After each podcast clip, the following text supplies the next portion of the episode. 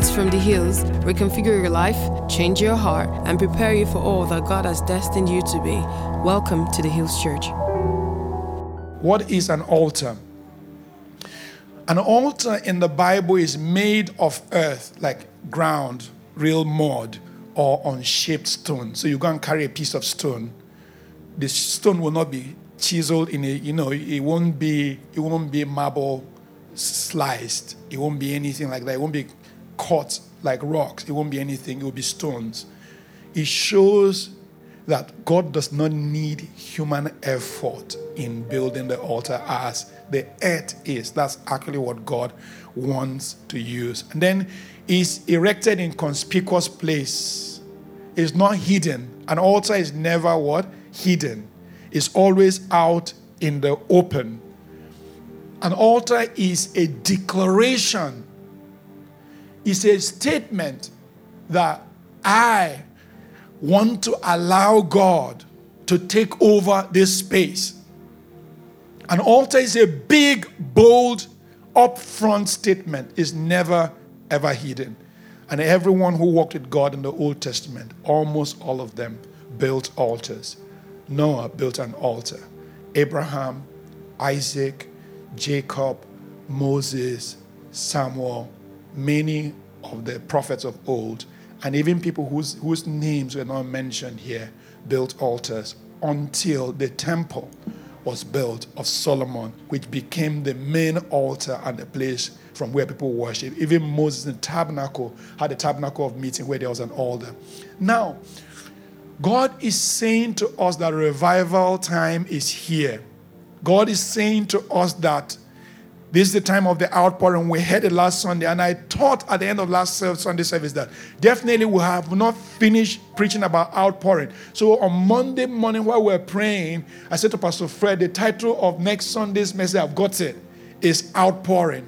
But by Wednesday, the Holy Spirit said to me, Are you ready for the outpouring? You know, when the Holy Spirit starts asking you that kind of question, you know where He's headed. Are you really ready for an outpouring? I said, Sir, what do you what what must we do? what must we do? Then he said, Let's make a new deal. Ask the people to come and make a deal with me. Ask my people to do what? To make a new deal with me. Do you guys understand this? God is inviting you to make a deal. That is the altar. The altar is a place of a holy transactions. So, what happens at the altar, number one, is priesthood. The place where priests access God. So, on that altar, there will be priesthood. And God has decided in those days that the people He calls, He gave them a priesthood grace. So Noah didn't have to be a priest to offer sacrifice. He was already a priest by virtue of God's call upon his life. And what does priesthood do? It makes you to stand between heaven and earth, between God and men. The altar is also a place of covenant where there's an exchange you take heavenly things and offer it to heaven, and heaven takes heavenly things and offers it to you. The altar is a place of what? Exchange. The altar is a place of mandate where people begin to receive new assignments. They receive strength for what they're going to do. The altar is a place for remembrance, a place where you set a stone to remember, and it's a place for momentum, fire for grace, for insight, for advancement. That's these are the things that happen on the altar. Let's take the first altar. Genesis chapter 13, verse 14 to 15. Let's read this together. One, two, go. To Abram, after Lot has separated from him, lift your eyes now and look from the place where you are, northward, southward, eastward, and westward.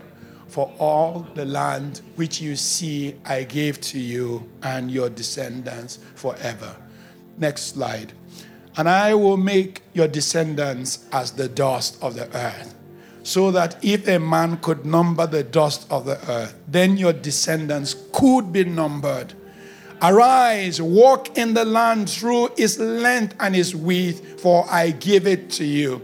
Then Abram moved his tent and went and dwelt by the terebinth trees of Mamre, which are in Hebron, and built an altar there to the Lord. Guess where Abraham built this altar? Hebron. Terebinth tree, which is in Mamre. Hebron. Altars are used to found a new city.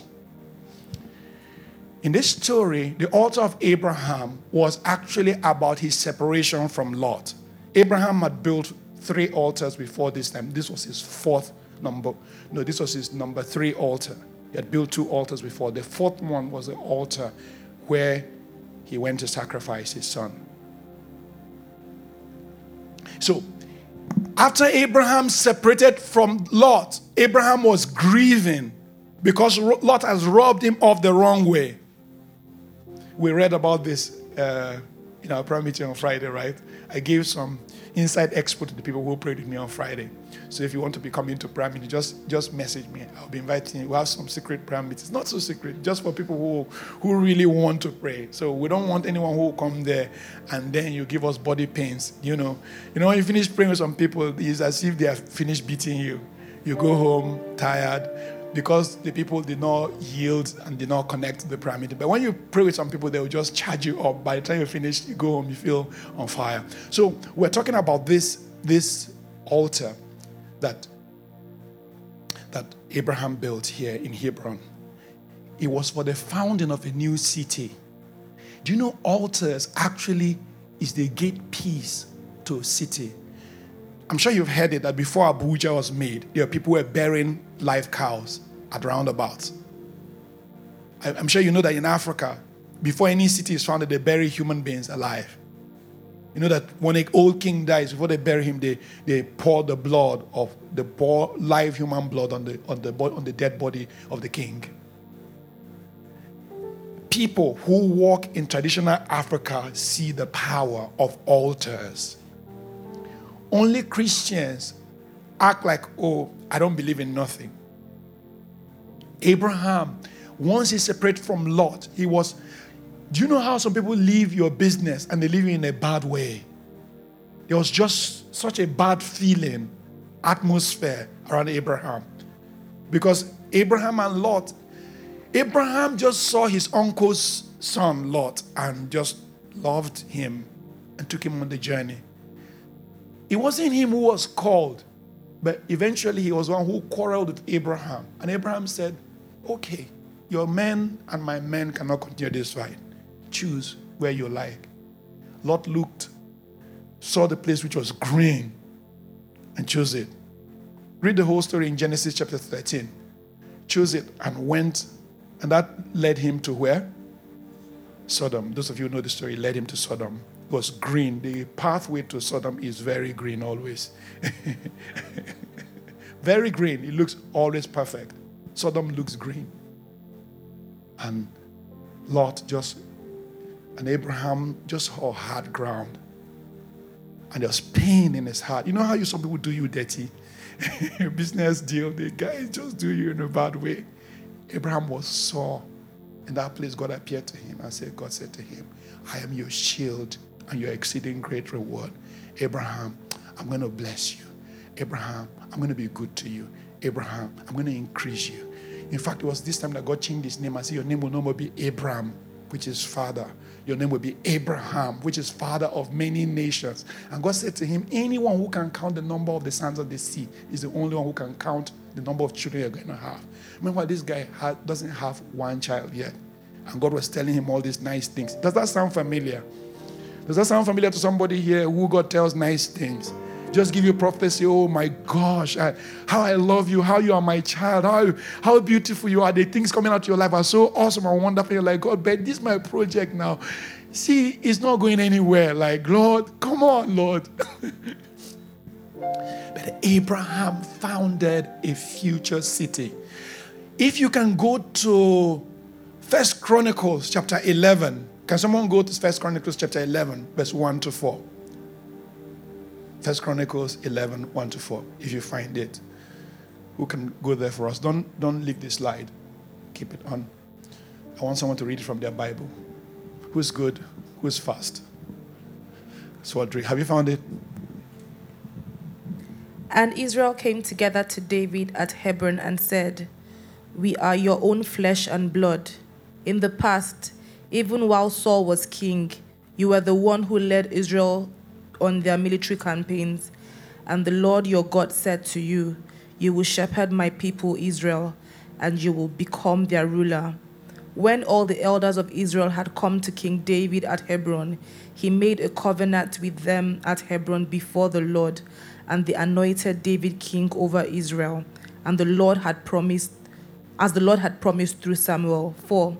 David and all the Israelites marched to Jerusalem, that is Jebus, the Jebusites who lived there. Okay. Thank you so much. Do you know that Abraham discovered Hebron, where David became king? That's something many of you would not have connected. The old altar was where David became king. So it wasn't just about now. Your altar is not just about today. It's you are creating something for the future. When you build an altar, you are founding a future city. If God wants to design something that is going to come in 50 years' time, He will put the idea inside you. Can I give another example of an altar? If you read Genesis chapter 12, verse 8, can someone read it? I just want to take you on a quick story of Abraham's altar, very quick. Genesis 12, 8. See, have you found it? Yes. Verse 8 From there he went on toward the hills east of Bethel and pitched his tent, where Bethel on the west and Ai on the east. There he built an altar to the Lord and called on the name of the Lord. Guess who found Bethel again? Abraham.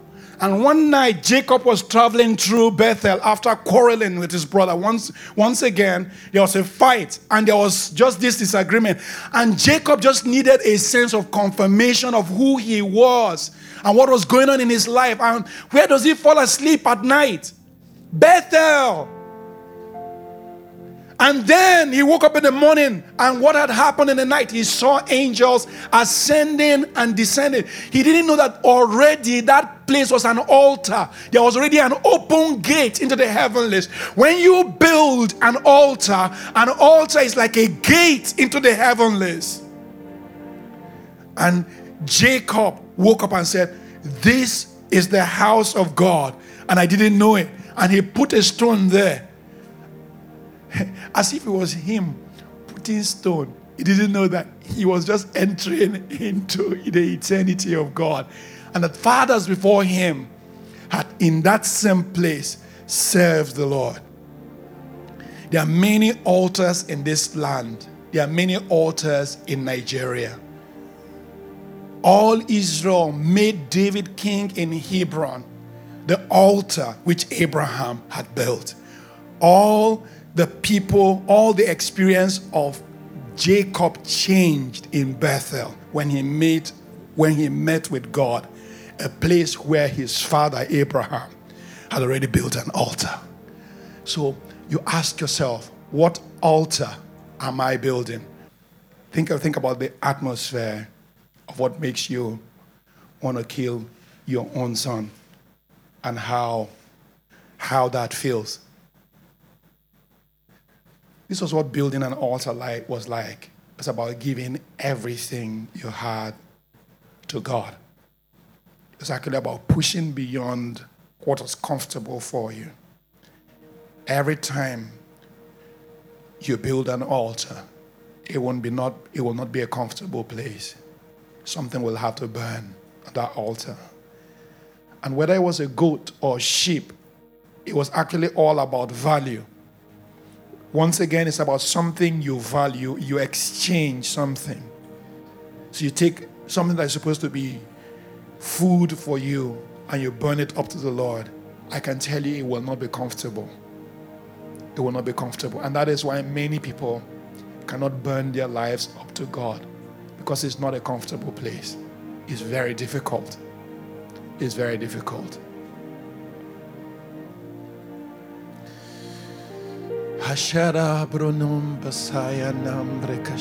Lord, I give you my heart. I give you my soul. I live for you alone. Every breath that I take, every moment I'm awake. Lord, have your way in me. Let's talk about the altar of Samuel. Samuel built an altar in 1 Samuel chapter 7. Let's have someone read verse 5 to 13. 1 Samuel 7. Someone from this side can quickly open the scripture. 1 Samuel 7 5. If you find it, have you found it? Anyone?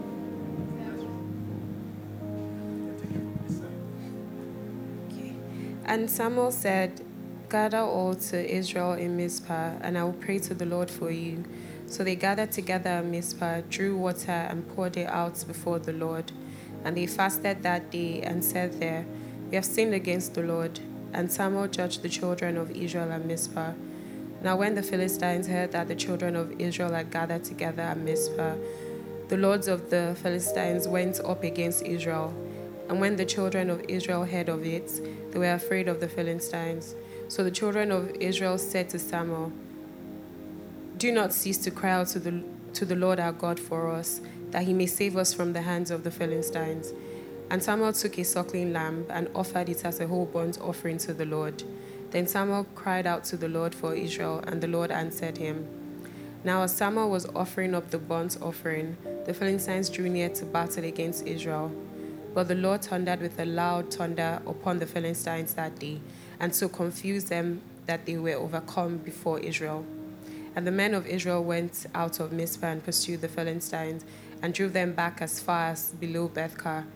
Then Samuel took a stone and set it up between Mizpah and Shen and called its name Ebenezer, saying, Thus far the Lord has helped us. So the Philistines were subdued, and they did not come any more into the territory of Israel.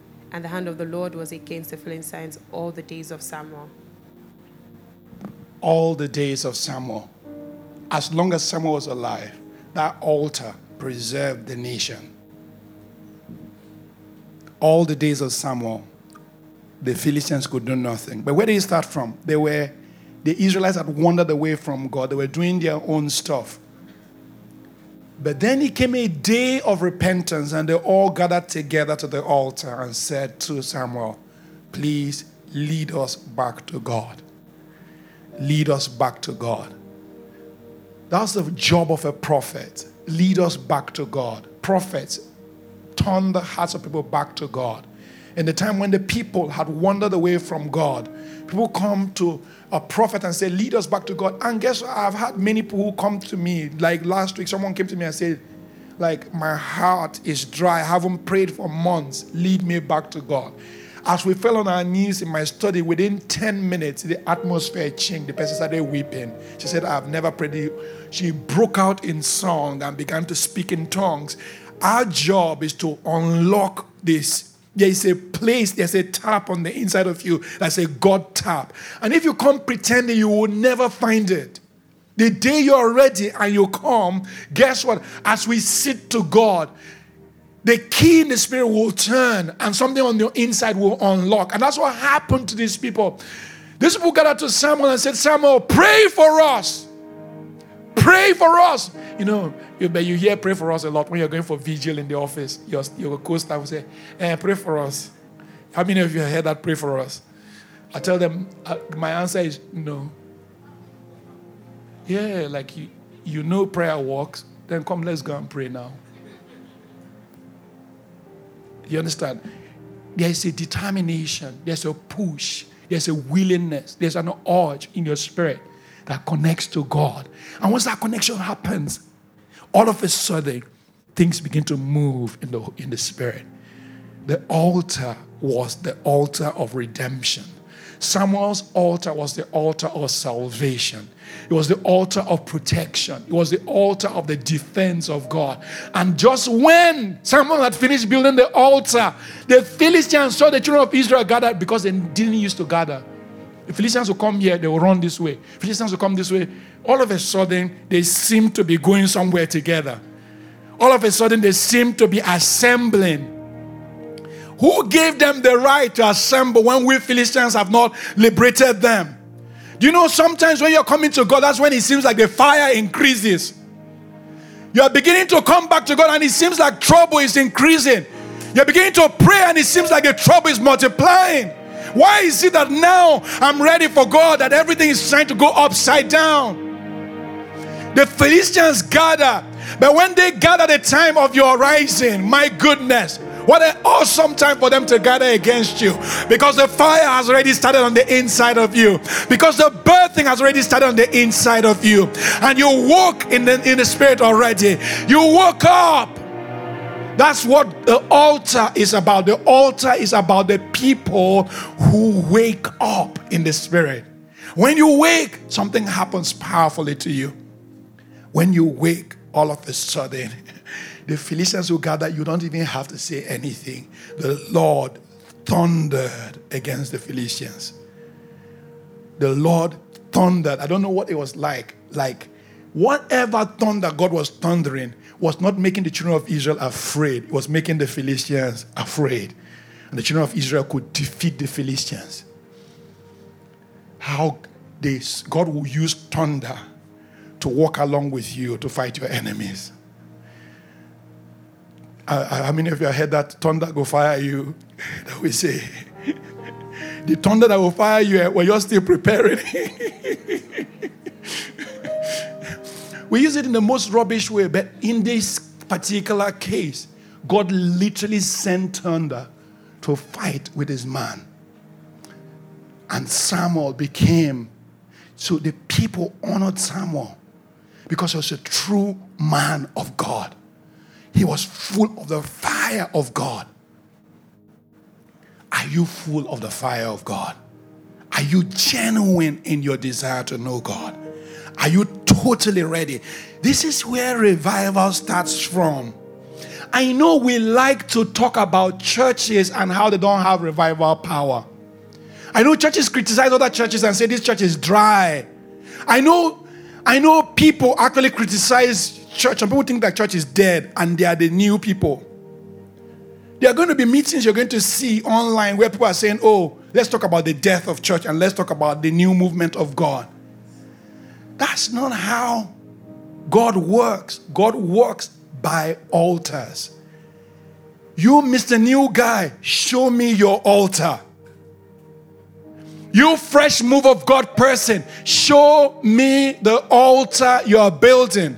It's by altars, it's by sacrifice, it's by laying down your life that you begin to journey with God. And Samuel redeemed a whole nation by his sacrifice and by his altar. The altar of Samuel was the altar of redeeming a lost nation. And in verse 12, the Bible says, Samuel set a stone between Shen and Mizpeh and called the name of that place Ebenezer, saying, Thus far has the Lord helped us. Do you know one thing you need to remember? Are times when God moves in your lives. When God moves in your life, write it down.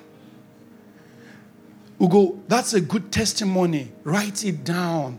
Do you know when the devil comes, God's what the devil does? He tells you God is not working in your life. He tells you nothing is happening. He tells you nothing is going on. He makes you forget everything God has done in your life. He makes you wander away. He reduces the work of God in your life and increases the problem of the moment. So write it down. Say to someone, write it down. When God moves in your life, write it down. When God moves in your circumstance, make a note of it. Write it down because the devil comes to make you forget. Forget the victories. How many of you, you never thought you would graduate? Wave your hand here. I didn't think I was going to graduate. I didn't know anything in school. I'm not one of those parents who used to say, I came first, I came first, you, my children. Fortunately, I got the progress report of my four daughters. In the whole progress, only one C from one person.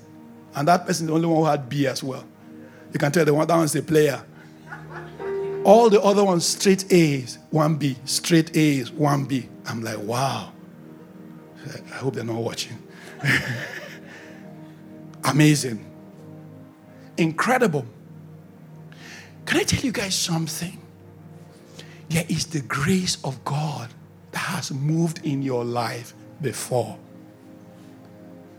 That old song says, Count your blessings, name them one by one. Samuel took a stone and set it between Shen and Mizpah and said, Ebenezer! The meaning of Ebenezer means up to this point, we have experienced the help of God. Up to this mark, God has helped us. So far, we've seen the move of God. So far, we've seen the favor of God. Up to this point, we have we can we can we can bear witness that God is working in our lives. Say amen. Lift up your hand say, God is working in my life. Say, God, you're doing extraordinary things in my life. Say, I don't want to be grateful. I don't want to be ungrateful, Lord. I set a stone today for every time you've moved, for every door you've opened, for every season you've brought upon me. I set a memorial today. I don't want to be ungrateful. Thank you for the door you opened. Thank you for the job you gave me. Thank you for the money I have. Thank you for the situation that you change around. Thank you for the new opportunity I have. Thank you for my new open door. Thank you. Thank you for protection. You saved me from accident. Thank you, Lord God. You delivered me from coronavirus. Thank you, Lord God. You saved me from disease and sickness. When men thought that that was the last they will hear from me, you saved me from grief. You saved me from pain. I just want to say thank you, Lord. I just want to say thank you, Lord. I set a stone of remembrance. I set a stone of memory. I build an altar of, of recognition to the Lord who saved me. I will call upon God who delivered me from all my fears. I will call upon the Lord who saved me from all my pain. Thank you, Lord God. I am grateful, Lord, for your move in my life. I'm grateful, Lord, for my children. I'm grateful, Lord, for my home. I'm grateful, Lord, for my family, for my wife. I thank you, oh God, for the world that you that we live in. I thank you for my family, Ecclesia Hills. I thank you for everyone in this church. I bless you for their lives. I thank you for the Spirit of God on their inside. I thank you for the love in their hearts. I do not take it for granted. I thank you for your goodness towards me, towards them, oh God. Thank you for your work and your protection over them. Thank you for keeping everyone in this family, oh God. Thank you for keeping everyone listening to this. Thank you for your work in our world, oh God. We don't take you for granted, oh God. We set a stone. We say, Ebenezer, the Lord has helped us. The Lord has stayed with us. The Lord has built us up. Hallelujah. Ebenezer. Ebenezer, the Lord is with us. Ebenezer, thus far you've worked in our lives. Ebenezer, you've been so good to me. Ebenezer, thus far you helped us. Thus far you carried me, carried me, carried me. Thank you, Lord God. And because of what God has done, we know that nothing God has done is as good as what's coming. Say amen. Something better is coming. Something bigger is coming. Something brighter is coming. A bigger space for you to occupy is coming. A place of strength is coming because of what God has brought you through. You can be confident that He's taking you somewhere. He didn't bring you this far to just abandon you. He's taking you on a journey of His goodness and His purpose. Amen. So many times, the reason why we don't have altars is this counterfeits. I can tell you about four or five counterfeits. Do you know the things of God? We can actually fake them. We can fake the things of God. You can have confession without repentance. Have you ever met people who confess their sins to you? You know, I just, someone, one guy met me the other day and said to me, like, Pastor Mo, my thing is Igbo. I like Igbo so much.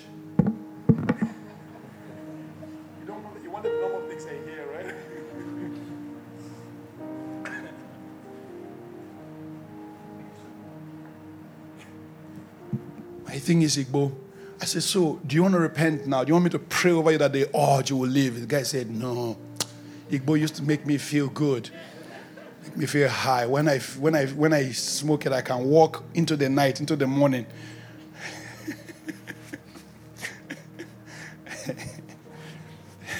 Confession without repentance.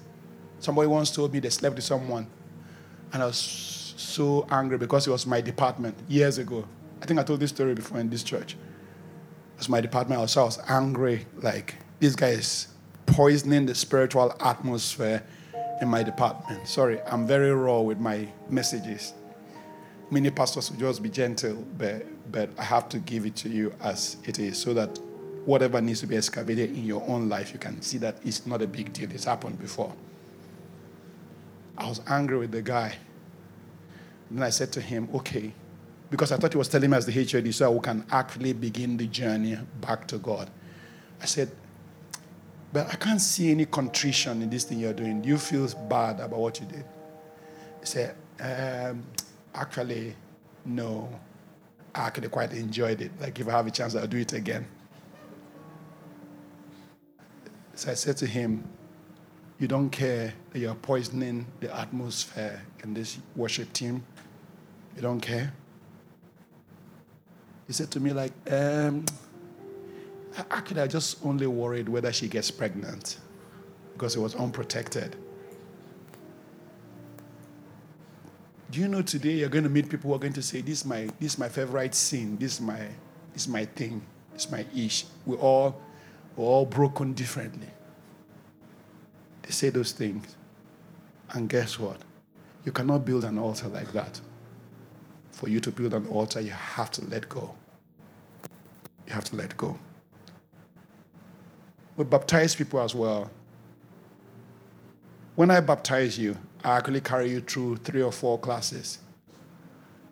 And what I'm looking for is a surrender to God.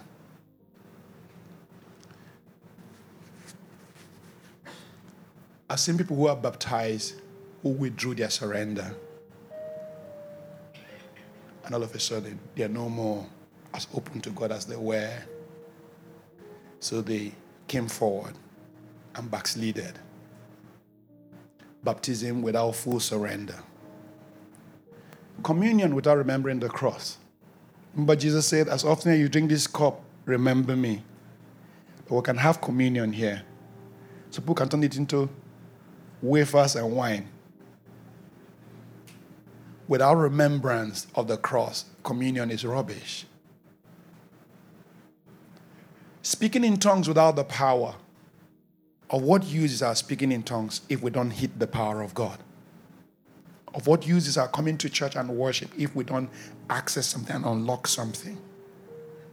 So when God says build an altar, He's actually saying all of these things. I will show you how to build an altar today. That will be the end result of this message. Let's talk about the altar of Solomon. Second Chronicles 8, chapter 12. Solomon built the most magnificent temple. And you know the story about the altar of gold that he built and how the altar, he started pouring sacrifice on that altar. History says that he killed 144,000 cows and goats. And they said that any cow or goat that was clean in the whole of Israel, he found it and slaughtered it. And then God met him at night and said to him, You can't build this kind of altar and go to sleep. He opened the, the gates of prosperity. The Bible says in the days of Solomon, Solomon was the first person who started 24 hour business. It says the gates of Jerusalem were not closed day and night. They brought gold from afar. They brought wood from something. They brought diamonds. They brought different things all across the world, global trade with Jerusalem because of Solomon. In the day of Solomon, gold was like metal. Everybody could have gold. This was thousands of years ago. Gold was so common. Why? Because he unlocked the treasury on the altar. What you love, you sacrifice for. The altar is birth in sacrifice. The altar is a place where you burn up something of value to yourself. The altar is a place where you sacrifice your pleasure for God. The altar is a place when you lay down your life for God to take up and use. Solomon had to sanctify the rest of the temple. I have to run the altar of Jesus. You know, Jesus never built a physical altar. But we read in Hebrews chapter 9, verse 11. Let's read this together. Lift up your voice. One, two, go. Oh, no, no, not that tone. Lift up your voice. But Christ, one, two, go. But Christ came as a high priest of the good things to come with the greater and more perfect tabernacle, not made with hands. That is not of this creation, not with the blood of bulls and goats and cows, but with his own blood he entered the most holy place once and for all, having obtained eternal redemption. So there was once a man who came and change the altar game before this time, all of you wouldn't have needed to go home today to carry stones and firewood and behave like Abraham and take a physical goat. But someone came and entered the holy place because the altar on earth is only a reflection of the altar in heaven. There is a heavenly altar before the courts of God where human hands cannot reach. There is a place of sacrifice in the presence of God. There's a place where blood is poured out in the presence of God. And without the shedding of blood, there is no redemption. Without the shedding of blood, there is no remission of sin. So God came at a particular time to offer his blood in the person of Jesus Christ. And when Jesus came, he entered the holy place once and for all. And he began to speak of the good things to come. He began to prophesy of the new things that are going to happen. He began to declare a new time. He began to change the times and seasons and say, Now is no more the time. You don't need a goat anymore. Oh, you don't need a cow anymore. You don't need turtle doves and pigeons anymore. You don't need firewood anymore. This is the time of new sacrifice. I will enter in once and for all, and I will pay with my blood. With my blood, I will wash you. With my blood, I will stand in the gap for you. With my blood, I will declare you a new person, and I will uproot you from unrighteousness and plant you in my kingdom. With my blood, if you align with me, I will wash you and make something new out of you. I will make something fresh out of you today. And I'm calling some people to my holy altar this morning. Jesus is calling some people to a holy altar. I just hear the call in the spirit to a different kind of altar. No more physical temple. No more just a normal temple. No more the temple made with human hands. No more the place where stones and firewood. No more the place where stench of men. No more the place where odor of dead animals sit. No more the place where broken things come to hang out. No more the place where you have to use human blood, physical blood to pay once and for all. The freshest, the best, the most holy blood was poured out in the altar before the throne of God. And in this altar, we see how God broke the back of all religious observances, all the things we needed to do before God will count us qualified. Those things have now been taken away. And all of a sudden, we enter into a new place of relationship and sonship and power and glory with God because of the altar in the heavenly places. And there is a high priest who offered himself as a burnt offering for those who want God once and for all. He entered into the holy place, and now you're clean because Jesus paid the price on the altar. Say amen. Say amen. Lift up your hand and say, I am clean because of the sacrifice of Jesus, because he paid on the altar because he paid on the altar. Now I'm clean. Now I'm made new. So if Jesus has finished paying the price, why do we need to build an altar? When Jesus died, he said, It's finished. That means observance, no more, nothing we have to do. Nothing we have to do.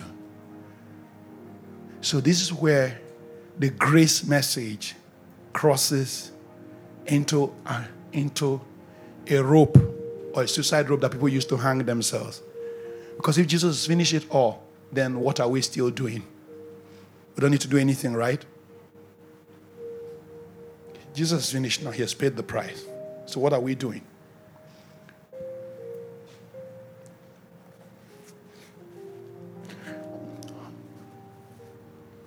Until you begin to read the Bible again and begin to see that we are saved, we are being saved, and we shall be saved. So now we have been saved, right? We have been saved means that you're giving your life to Christ. You are now a believer. You are being saved means now walk out your salvation with fear and trembling. It's like I gave you a car, but you have to drive it. And to drive it means you have to have fuel. The car business is done, but you have to now know how to service the car. You know how I said to some people, you give somebody a car and the car becomes a problem to them. Have you given somebody a car before and the car is a problem? You haven't seen somebody who got a big car and the car became a problem to them.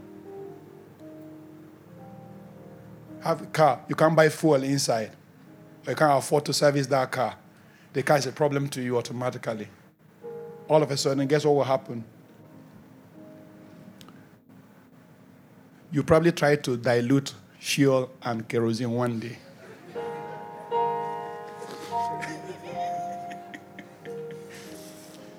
after, after three months of having a car, if you're not up to a car, the car will have you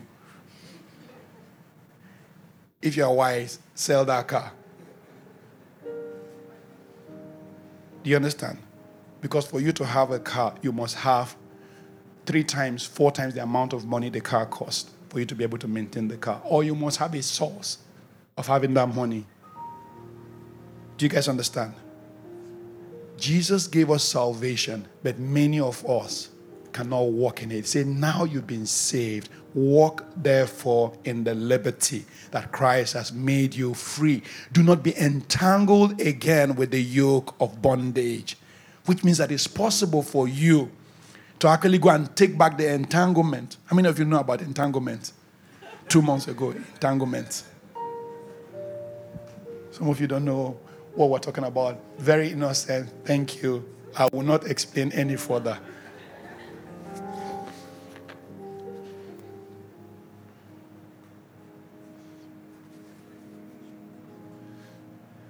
Can I tell you something? Roman, Revelation chapter 11, 10 or 11, it says they overcame him by the blood of the Lamb. Number two, by the word of their testimony. And number three, they loved not their lives to the death. How we overcome, number one, is the blood of the Lamb. What does that mean? The finished work of Christ. Number two is the word of our testimony. How did the finished work happen inside your life? How did you translate that physical finished work into your own life? Jesus says, according to the power that is at work in you. So, whatever happens in the heavenly places must come to your own altar. So now we don't have the altar of human hands anymore. We have the altar now on your heart. Your heart is the new altar. Say, My heart is the new altar. Say it again. My heart is the new altar. So in the old times, people needed to carry this thing and go to a place. Now you go, you do all that work in your heart. People need to sacrifice something in the old time. You do that sacrifice in your heart. People need to carry bulls and goats. You do that bulls and goat now in your heart. You need to carry something of value. You Carry that something of value now in your heart. Your heart has now become the new altar of God. You overcame him by the word of his testimony. What did God do in your life? So the altar is a place of testimony. What did God bring about in your life? What did God, how did you believe God and He walked with you? Do you know? Like I said about testimony, so people will come to church and testify and say, Oh, God loves me more than all of you. And everybody say, No, He's loved me more than you. Love me more than you, love me more than you. People will be arguing about who God loves more. But that's not testimony. Testimony is when you see the hand of God. Is to see the involvement of God. For people to say this could have only been God. That's actually why it's a testimony. That God is interested in your journey. That God is interested in what's unfolding in your life. That God is interested in what you are building. That's why it's a testimony. So you come to do God's will. You come to do God's plan. Hebrews chapter 10, verse 5 to 7. Therefore, when Christ came into the world, he said, Sacrifice and offering you did not desire. You don't want sacrifices and offerings anymore. So, all of you, once somebody tells you, I'm taking you to a, a, a man of God's place, and this man of God will pray for you, he can pray, can pray for you. All you need to do is bring coconut, white coconut, brown chicken. Once you hear substance, that's how you know he's not a man of God. Once you hear you need candle, special scented candle, just know he's not a man of God. And by the way, on Friday while we were praying, I put, I put scented candle. Oh. But I also, because Blessing has cooked soup and they are smelling the house. Sarah, uh, too much information, right? Can I tell you guys something? All these tokens are no more needed. The day a man of God tells you, okay, bring comb to church, you bring comb to church. He says, okay, all of you, comb your hair forward. As you comb your hair forward, you are combing problems out of your life. Comb problems, and some of you with wig will not be able to do it. Come problem out of your life. Just know that you already left the faith. You're entering into occultism. Once you start hearing substances, just know that you left the faith. Oh, but you've come this far. This little thing, won't you do it? That's what uh, Naaman's uh, little girl said to her. He said to him, Oh, the man of God says you're washing the Jordan River. No. That time, dispensation is gone. You don't need tokens anymore. See, I don't need tokens sacrifice and offering you did not desire, but a body you prepared for me. In burnt offerings and sin offerings you do not delight. So here's how the new century man builds an altar. Here I am, as is written about me in the scroll. I have come to do your will, O God. That's how you build a new altar. According to the volumes of the books written about me, I have come, O God. According to the prophetic word released over me, I have come, O God. According to all that God has spoken over me, I have come, O God. According to all that you wrote in your word, I have come, O God. Once you enter the holy place, that's your incantation. This is your new what? Oh man, you guys are not hearing me. This is your new what? The volumes of the books written about you. In God's database, there's your name. In the in the purposes of God in heaven, there is your name on it. There's something God wrote about you. And when you come to the altars of the heavenly places, when you come to a new position, one of the things I teach my children is that anything moves, we pray. You enter a new class, we pray. I don't teach my children praying as punishment. You know how parents say, Oh, you lied, go and pray. No. I teach them prayer as a door opener into every new season. So we make a big deal out of every time they come home after the term ends. We make a big deal after the time when they're going to leave for school. We make a big deal on somebody's birthday. I'm very bad with dates. It was for my children. I started remembering my own birthday. So if you see me posting birthday, I saw it somewhere. it didn't just occur to me by myself to remember anybody's birthday. I don't remember my own. I saw it on Facebook. I saw it on Instagram. I saw your picture in somebody else's handle. I said, ah, yeah, Kumi's birthday today. Let's uh, Kumi, Kumi uh, call Kumi's friend.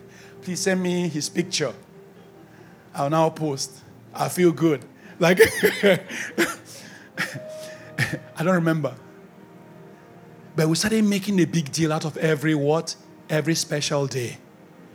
Make a big deal when, the, when you enter a new job. Build an altar. When you're moving to a new country, build an altar. When you find a new house, build an altar. When you find a new place, build an altar. Everywhere you go, build an altar. And what's an altar? You come and say, God, what's the journey in my life? What's the journey you want me to do in this life? What's an altar today? An altar is your choices. An altar is when things move in your life, what you do is the new altar. How do you build it? You build it by paying attention.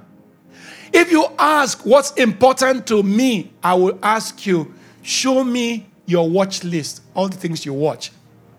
Show me your playlist. Show me your Instagram search history. Show me the things you hype about. Don't say God is very important to me and He's not anywhere in these things. Because this is what you drink every day. Show me what your stories look like. Let me see your my activity chart on Google. Let me see your internet history. That's who you really are.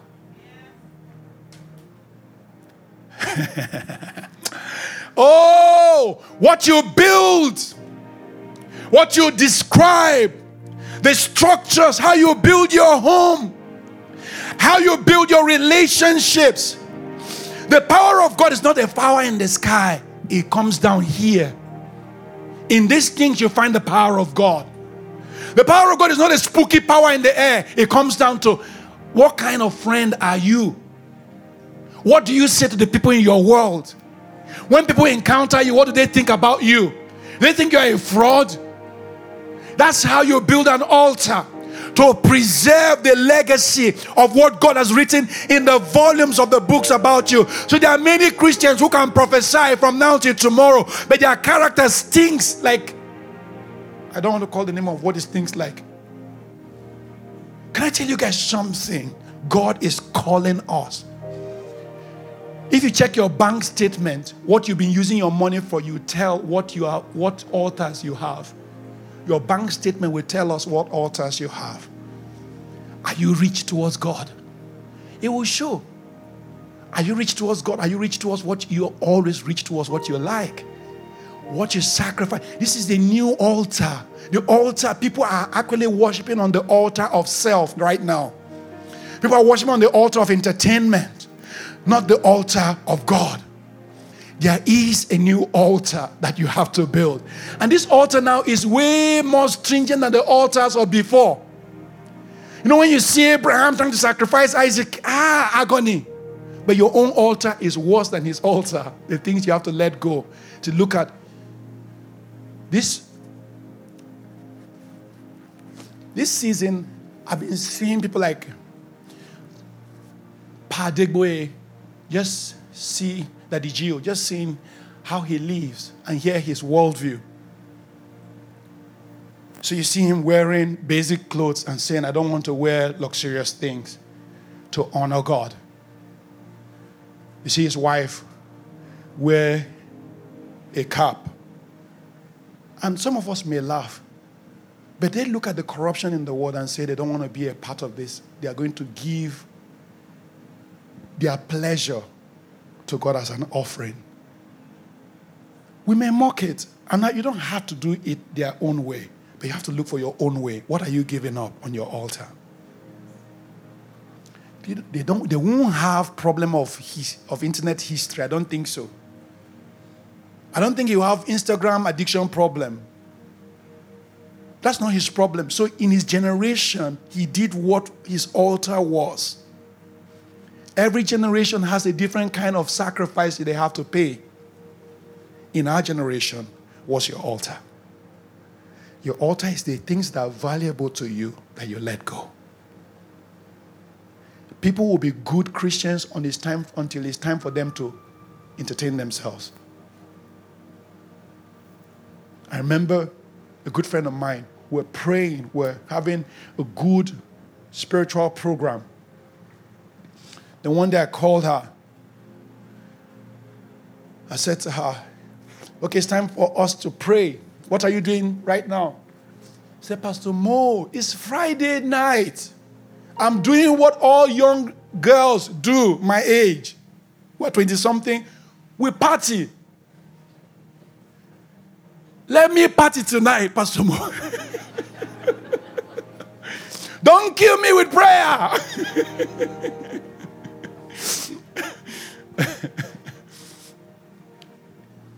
Eventually, what you put value in will come out. Build an altar. This is where revival starts from. You want revival, build an altar. Take something that's of value to you and put it on the cross. Fast devices. Take a fast, not of food, because some of you don't have food problem. You're even vegan. You don't eat meat, anything, food. You actually use food as it's not a big deal to you, but you know to, uh, to leave your phone. Fast devices. No phone will touch your eyes. No screen you will see with your eyes while you're fasting. Walk away from them. That is your new altar. Can you believe how simple it is? The things of God are not hard, though. They're not hard. They're only had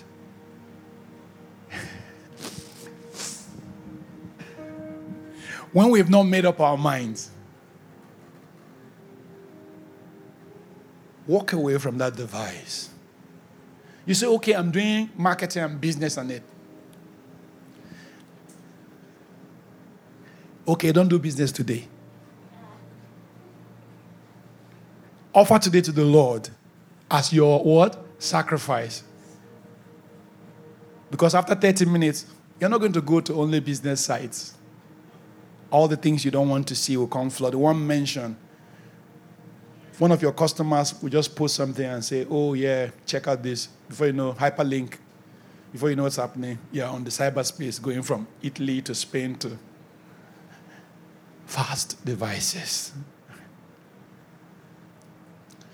You know why you need to fast? Something is coming. Something huge is coming. Something massive is coming. An outpouring is coming. And God is looking for people who will carry it. You know, we saw, I don't know how many of you saw the Olu of Warri coronation. So, because the guy is my personal friend, right? We gist. So I go and sit in his house and gist. He has over 200 Edo and Itsekiri history books. He reads them. He tells me the stories. All the movies he watches, Lord of the Rings, you know, Hobbit, massive movies, Empire. You, do? Those are the kind of movies he watches. Then uh, Paul, Paul, the Apostle, all these kind of movies that talk about somebody traveling across countries and taking over a, territory, crowns. These are the kind of things he watches on Netflix. He was already very prepared before kingship came. He was ready to the T. He was already a king before kingship came. So when he stepped up, the people who abandoned his coronation ceremony are all coming afterwards. Come on, they heard the rumor of how his speech blew everybody away. And he was so secure in himself, sat down on the day of his traditional occultic coronation and sang five praise and worship songs by himself. He was wilding, like absolutely crazy for Jesus. The atmosphere in that occultic room was tense with the anointing. Because there were two camps clearly in that place. The people wanted him to swear by the water goddess and the people of Jesus Christ. And once he lifted up, uh, lifted up the last song, what was the last song? Lord, have your way. I'm just a vessel, nothing more. Like I could feel goosebumps.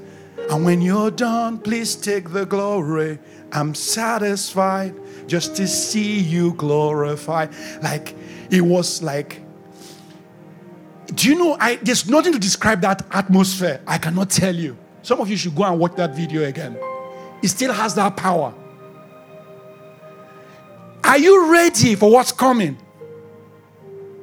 Or are you playing marbles with God? Why God asked you to build an altar is because there's more coming. You are looking at not current. Nothing you are doing right now compares the glory that's about to be revealed through your life. If you can just partner with the Spirit of God, if you can just leave the ah. Do you know? I, I don't know how to describe it, but I hope you guys can get the idea of the fact that what God is offering you is bigger than what you are holding. What God is calling you to is bigger than what you're holding. And uh, sometimes I see some of you here in five years' time where you'll be so far controlling corporations, building institutions, raising towers and minarets in the earth, holding states. Some of you here may be governors. I don't put it far from you to be to see a Lagos state governor. You know, you say among us, these these 15 people, yes, right here. I know that God has called me to raise leaders.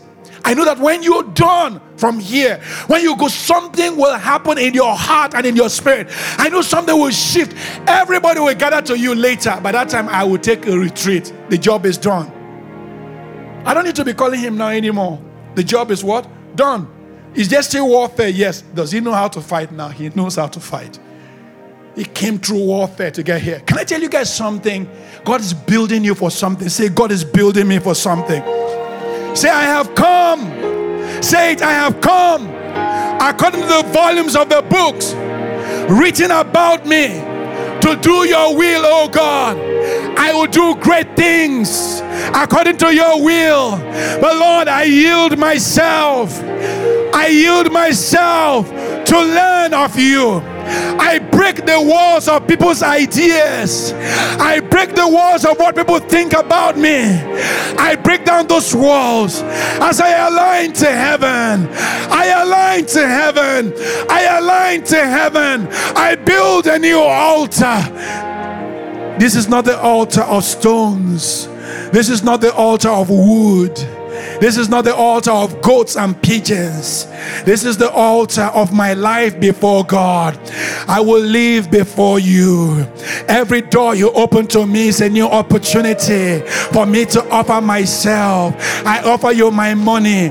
I offer you my life. I offer you my everything. I stop making excuses. I stop blaming other people. I stop saying this person is not good enough. What is that person doing with this? I stop making excuses. I offer my life to you. Lord, I'm jumping forward. Say it. Lord, I'm jumping forward. Lord, I'm jumping forward into your call for my life. Lord, I'm moving into the things you've written about me. Lord, I'm yielding myself. It's no more about what people are doing or saying, oh God. Today I yield myself. Today I release myself. Today, today, oh God. Hashande masakaya noste. Runa masakali namba. Release upon me your grace, O God. I yield myself to you. Oh, the outpouring is coming. Revival is coming. Revival is coming. You know, last night, one minute, last night, God began to show me a lot of young people who were denouncing porn. They were standing up and say, we, won't do pornography anymore. A lot of young people. I just saw it like a river of young people, like millions of young people pushing back and say, no more pornography in our lives. I saw some people preaching in public squares again. I saw people standing up and preaching the gospel in public places. I see people entering a bank and declaring the glory of God. I see people with new words. I see healing for mental health and depression. I saw believers setting people free. I saw people releasing people from from mental bondage.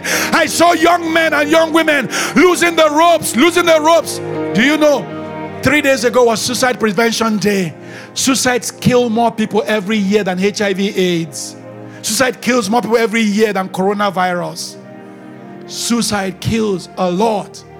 A lot of young people, 14 years old, begin to have deep darkness. Old people begin to have depression. When your altar is built, you will be a healer. Say amen. You will be a healer. I see you laying hands on people who medicine cannot help. I see you restoring broken people by the finger of God. I see you losing the ropes in the mind of people. I see you unlocking by the Spirit of God. I saw people doing real miracles healing the sick, extending legs, opening blind eyes, rebuilding the broken. I saw a harvest. I saw young people running towards the will of God. But it all starts from your altar, it all starts from what you build. Today is a day of building. Today is a day of building. Today is a day of building. Kandi sakamo shekralo nama. Hey sakatama. I'll tell you two stories and I'll round up. One, please sit down for a minute. Hayashande brekastomo.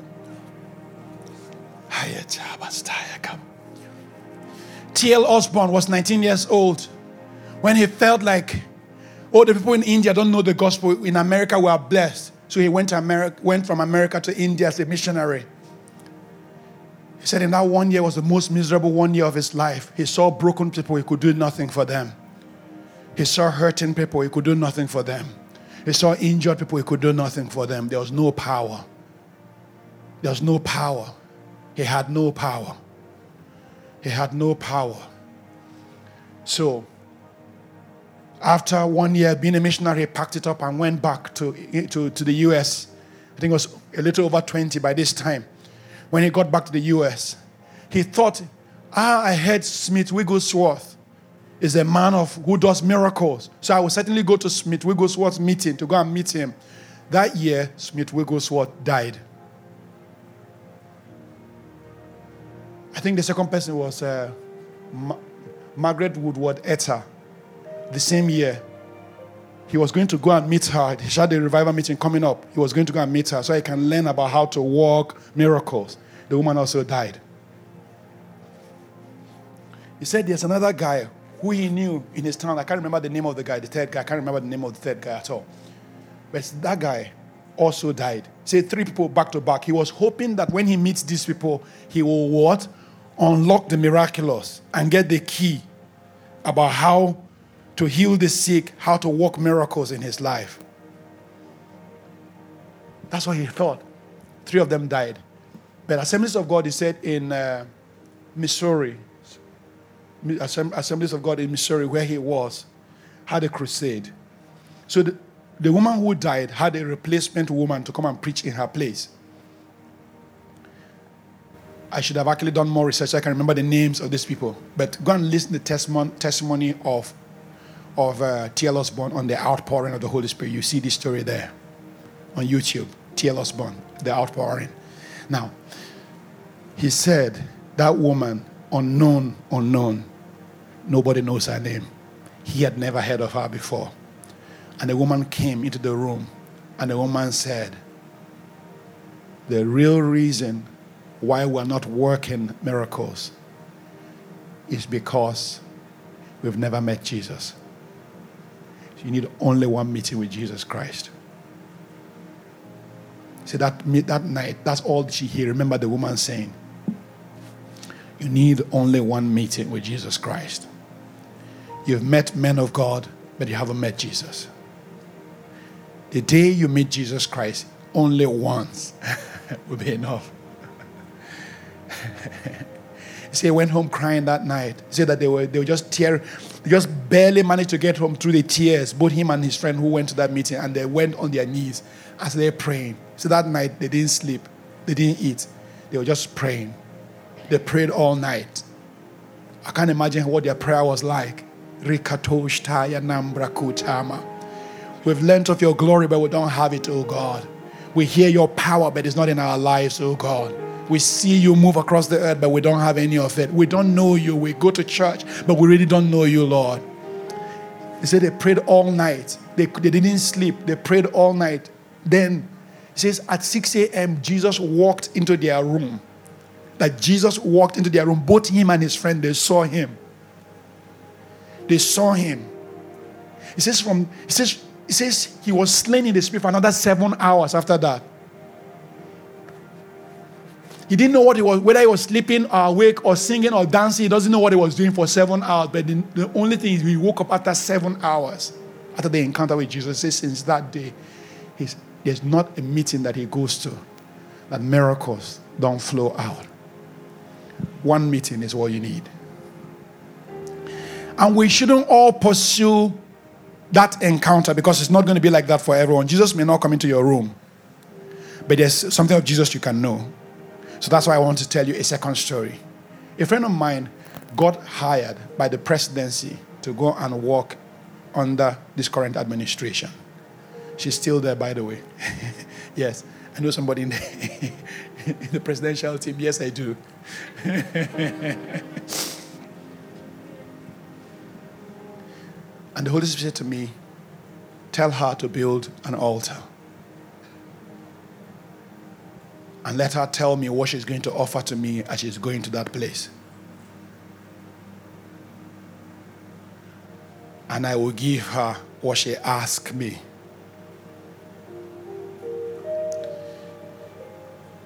So she said to me, that exactly goes with the leading she had in her spirit. So she took three days to fast and pray in preparation for this new job she was going into.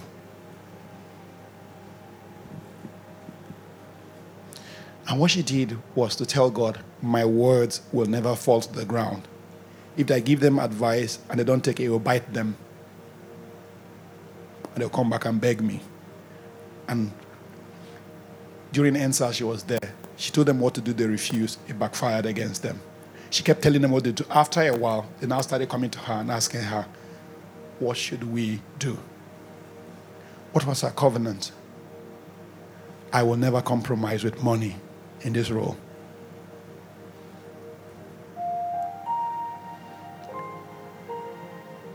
What was our covenant? I will dedicate this tool unto God. I will be the voice of righteousness. So God backed up that word with power. You don't have to see Jesus Christ before you can have power. You can enter into a place of laying down something valuable for yourself. And you can activate and unlock the power of God. There's something bigger in God than just prophesying over people. There's something about you and God coming into something together That's the altar. And today is just the perfect day for you to desire an altar. Today is just the perfect day for you to build yourself an altar. Let us pray. Thanks for listening to this message from the Hills Church. Our mission is to love people, connect with family, and touch the world.